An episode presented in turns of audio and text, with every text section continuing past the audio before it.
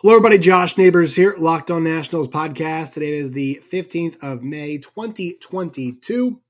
On today's show, we're recapping the Nationals and Astros series from over the weekend, some observations from this 2019 World Series rematch. Today's show is brought to you by BetOnline and BetOnline.net. All right, let's get to that series, talk about what happened, what went down, positives, negatives, all that's coming up, and more on today's show.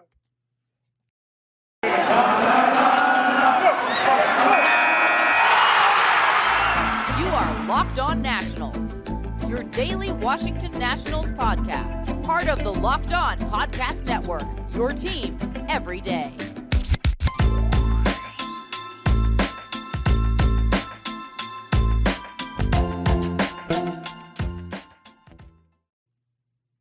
Once again, Josh Neighbors here, folks. Locked On Nationals podcast, May 15th, Sunday after the Nationals series. Before we get into things, make sure you follow us on Twitter at LO underscore Nationals. You all can follow me at Josh Neighbors underscore. You all can find the show wherever you get your podcast, and you all can find us on YouTube as well.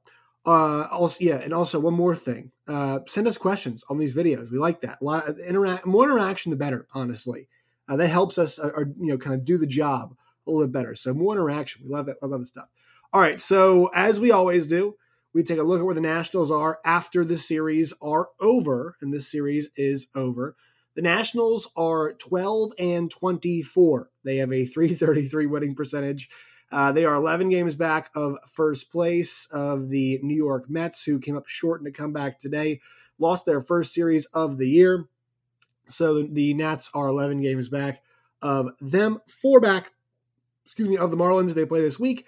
They are five and uh, four and a half back of the Braves, and they are six back of the Phillies, who have won four in a row and have cut the division lead to just five games. Uh, the Nats are 5 and 15 at home. They have a minus 36 run differential. They have lost one, that's the current streak, and they are 3 and 7 in their last 10. Now, the good news is their run differential is the, it's only the third worst uh, right now.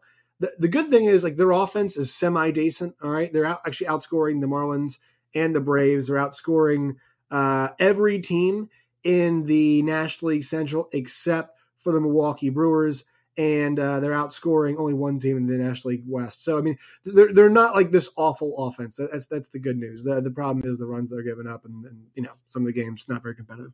Um, so this weekend, World Series rematch from 2019. I felt like this series just had a bit more juice than some of the Nationals others uh, other series so far this season. I think that's pretty fair to say. Now I wasn't at the ballpark. Once again, if you guys were and you're listening wherever, uh, let me know. Let us know how the how the energy was. But it, it, felt like the energy was you know there, and it should be right. Even if the crowds were still smaller than you know for, for a better team, uh, the energy I thought was there clearly for two teams that obviously have a history. Now I mentioned this on the preview show previewing this series that you know, the Astros have retained so much of that 2019 World Series team. They've done a great job of core building and core retention for a lot of the guys up and down their lineup and some of the arms as well. Maybe not as much in the arms. There's been a bit more turnover, especially in the starting side for their arms and even the bullpen as well. But that lineup has added guys, but it really feels like, you know, their, their core, and I know guys like George Springer are gone, um, but it feels like their core is still there. So they've retained so much of that. You look the other way, look at the Nationals, you know, so much of it's changed, right? I mean, there are very few guys uh, that remain from that team. You know, the Sotos of the world, the Eric Feddes of the world, the Austin Voths of the world. I mean, it's it's a short Victor Robles of the world. I mean, it's a short list of guys that are still with the Nationals, and that just speaks to where both these teams are, right?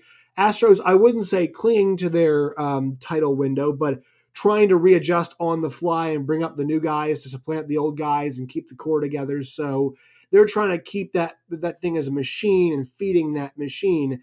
The Nationals, they were, you know, not as successful as the Astros were. But the, the Nationals had a machine there for a good part of the mid, uh, you know, the aughts, right?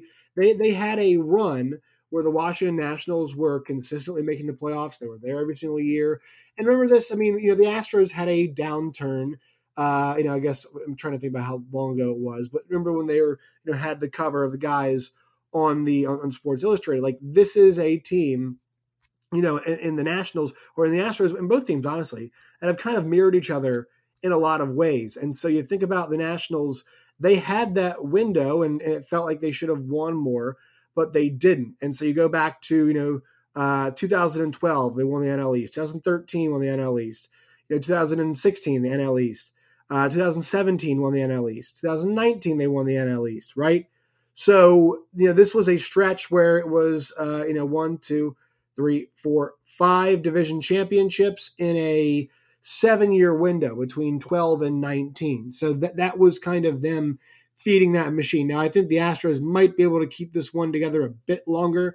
The Nationals did, but you know they got a World Series out of it, and the Nationals did too. And so they're kind of in those latter stages of their cycle in terms of a team, and, and it just shows you I mean, that they've kept those guys around who at 17. It's been really difficult for them to get back there. It's just that's the nature of the game, but they've been close a few times. So just kind of that was always in the back of my mind as I was watching this series this weekend. Not sure how you all felt about it. That was just kind of there for me.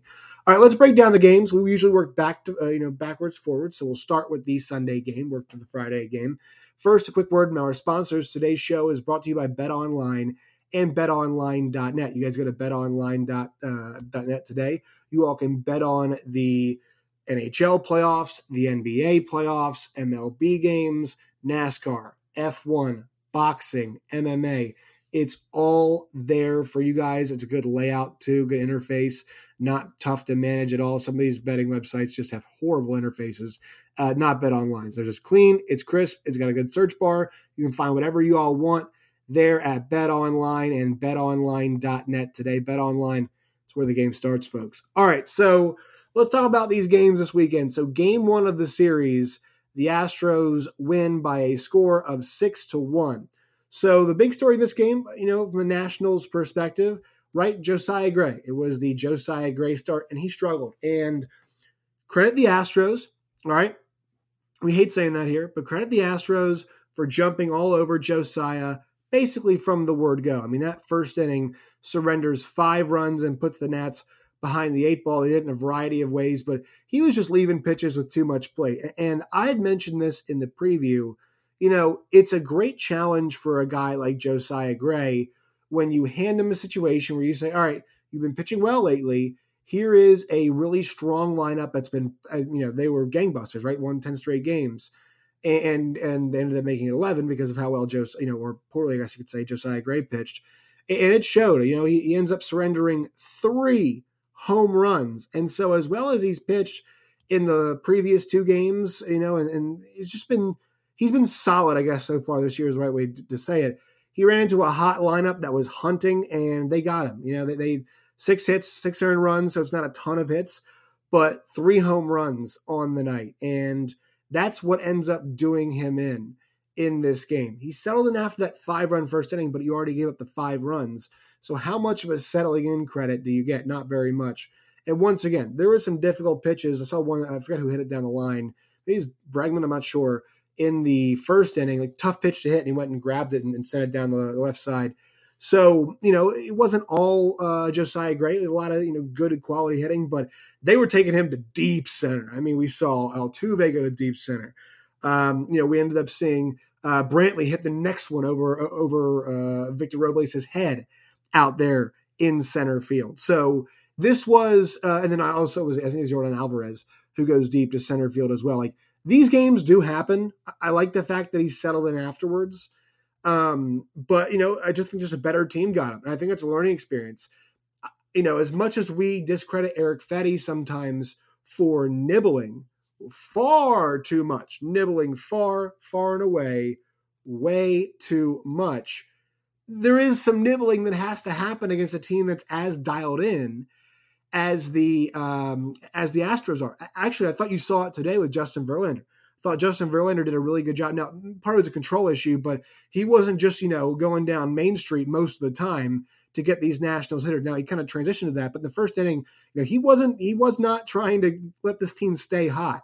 Uh, and also part of it was control as well. But you know, he walked a bunch of guys, but wasn't surrendering hits, and that was part of it. You know, he just didn't want to allow this team to continue. You know how well they've hit, and a consequence of that, he walked guys, and that's Eric Fedde does the same thing too. He you know, he walks guys as well, but you kind of almost wish there was a bit more of that, a bit more being careful as opposed to Josiah Gray just straight up taking on the challenge.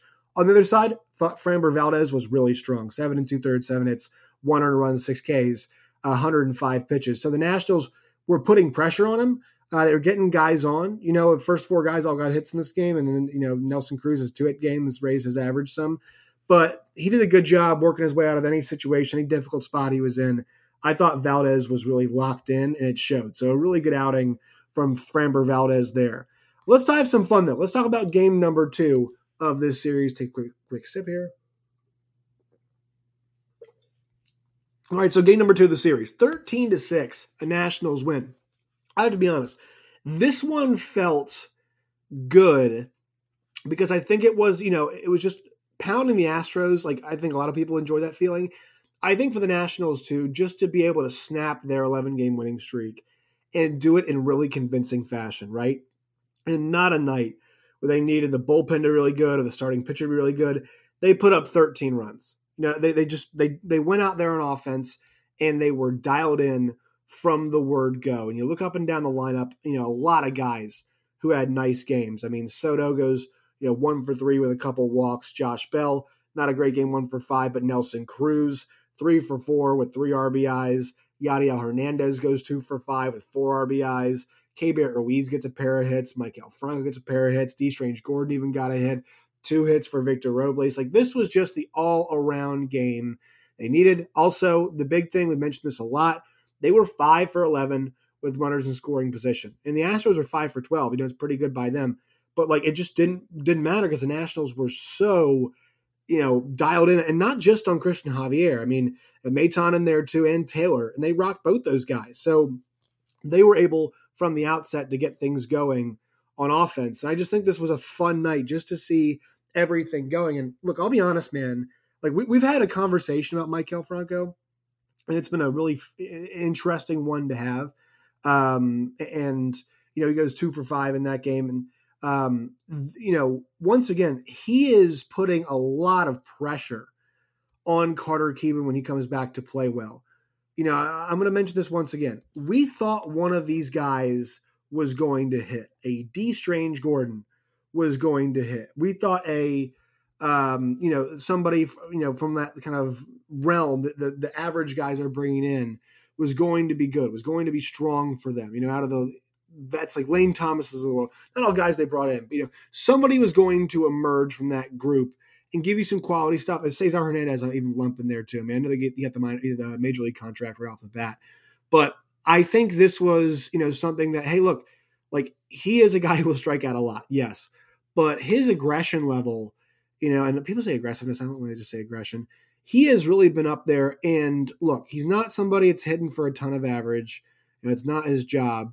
He's going out there and trying to make something happen in the back part of the lineup. And he's hitting 273. And, uh, you know, he's second on the team in terms of runs batted in for the Nationals now. I mean, that's where he's gotten himself to uh, on this season. And, th- you know, that, that's I mean, I'd argue he's made himself an invaluable part of this lineup now. Like I kind of go back and forth on this, but you know, I'm not sure you can get rid of him. Or if you get rid of him, you should put him in the, you know, I mean, we'll see what happens here, the DH spot. But Maikel Franco has hit so well now to where, you know, not only is it pressure, but it feels like a guy that, you know, they either have to flip or they have to, you know, if they keep him around uh, and give him a contract, you know, obviously you don't want to give him, you know, give him too much money, but, um, you know, they've, they've got options, right? Dee Strange-Gordon's like not giving you options. Like the, the kind of runs its course at the end of the year and it's going to be over. Um, Maikel Franco gives you options. You could trade him. You could play him at third. You could DH him if you trade Nelson Cruz. You could pinch hit him, like whatever. He has he has made himself now. I'm not going to say invaluable, but just valuable generally. And that's what these teams need. That's what teams who are at the kind of lower tier right now need either to use those guys to build or use them to build by trading them for prospects. So I don't think it can be um, it can't be diminished how important a guy like Maikel Franco is. And he just kind of highlights a reason why the Nationals were able to put up runs last night. Sure, some of the heavy hitters came up, but you know, Ruiz and Franco in the back end, a young guy and a guy you took a chance on getting done. It's good stuff. All right, one more word from our sponsors. Today's show is brought to you by Built Bar. Go to built.com today. It's built.com. Use the promo code LOCKED15, L O C K E D 1 5 LOCKED15. Friends, you have to try these birthday cake puffs they have. They're delicious. They're uh, also like, you know, one of these protein bars that it tastes delicious, but it's not bad for you. It doesn't it tastes like candy bar, but it's not candy bar ingredients. All right? Jam packed with protein, not many net carbs. You all can enjoy them worry free. Built.com today. That's built.com. Promo code LOCKED15, L O C K E D 1 5 LOCKED15 for 15% off at built.com today. All right, so um, fun pitching matchup today in the final game of the series. The Astros take the series as they take game three, eight nothing. Uh, these games like weren't like wildly competitive, to be honest, uh, for the most part, which is you know which made this not as interesting, I guess, as it could have been. Um, so Patrick Corbin has a really interesting start. Through five innings, he surrenders only two runs, but goes out back that you know uh, goes back out there in the sixth and surrenders three home runs in that inning. Final stat line: six innings, six hits, five runs, all earned, and then uh, five Ks on the day and 86 pitches. He was managing things really well. Didn't walk anybody until I think that fifth inning. And um, you know, he was the ball was traveling today, obviously very well too. He, you know, he his starts have been consistently getting better. This was one of those where if it wasn't a guy you're paying $24 million a year, you might be like, we'll take the five innings. You did a great job, you know, if you're volatile, whatever. They had to send him back out there. And and he got touched up again in, in that sixth inning. And so it's about limiting those. And I've mentioned that before. If you all are new to the podcast, there were a few of those games last year where it looked like, you know, through five and two thirds, through five and a third, um, Corbin was fine. It was actually doing okay, or through four, whatever it was. But that last inning just got him. It just blew up in that final inning. And um, that's been a challenge. It's been a real challenge for him. And this was one of those where, you know, it wasn't just one inning, but it kind of blew back on him over the course uh, of the later latter part of his start. You know, finishing strong is always something that we talk about on this show. You know, and, and that's why maybe Dave Martinez has such a quick hook for some of these starters. He doesn't want to press his luck. Well, with the guy's being paid $24 million and be another $25 million next year, and then whatever it is, the following season up in the 30s. I mean, you should pressing your luck. You shouldn't feel like you're pressing your luck. It should be a game where he goes out there and you feel like, you know, he performs or doesn't, you know, keep giving up dingers. So I, thought there were a lot of encouraging parts of his start today. It's just that that, that later part of the game, man. I mean, that, that the fifth, the two run home run, Maldonado, who sucked this year, just crushed that ball. It was left over the middle of the plate 106 as, exit velo, 423, and then Gurriel goes deep, 373.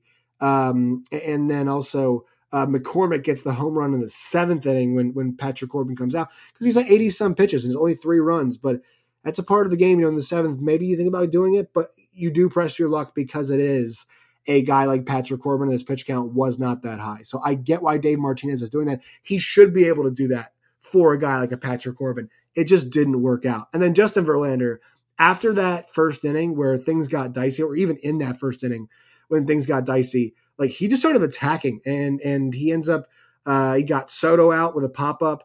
He got um, Josh Bell out with a K, I think, and uh, you know it was just really effective from there on out. I mean, only surrendered two hits, five Ks. Now 107 pitches to get him through five, and he was laboring this game. Nationals made him work; they just didn't make him pay. I, I will say, and then he settled in right after the walks and everything like that happened. Um, we're having Matt Weyrich on next couple days as we do every single week. Big thing we're going to talk about is the Soto approach. So Juan is getting cheated more often than not. I forget what the count was last night. He had a count where he was, I think, 3 0 or 3 1, and then popped out. And then it popped out twice last night, about last two at bats.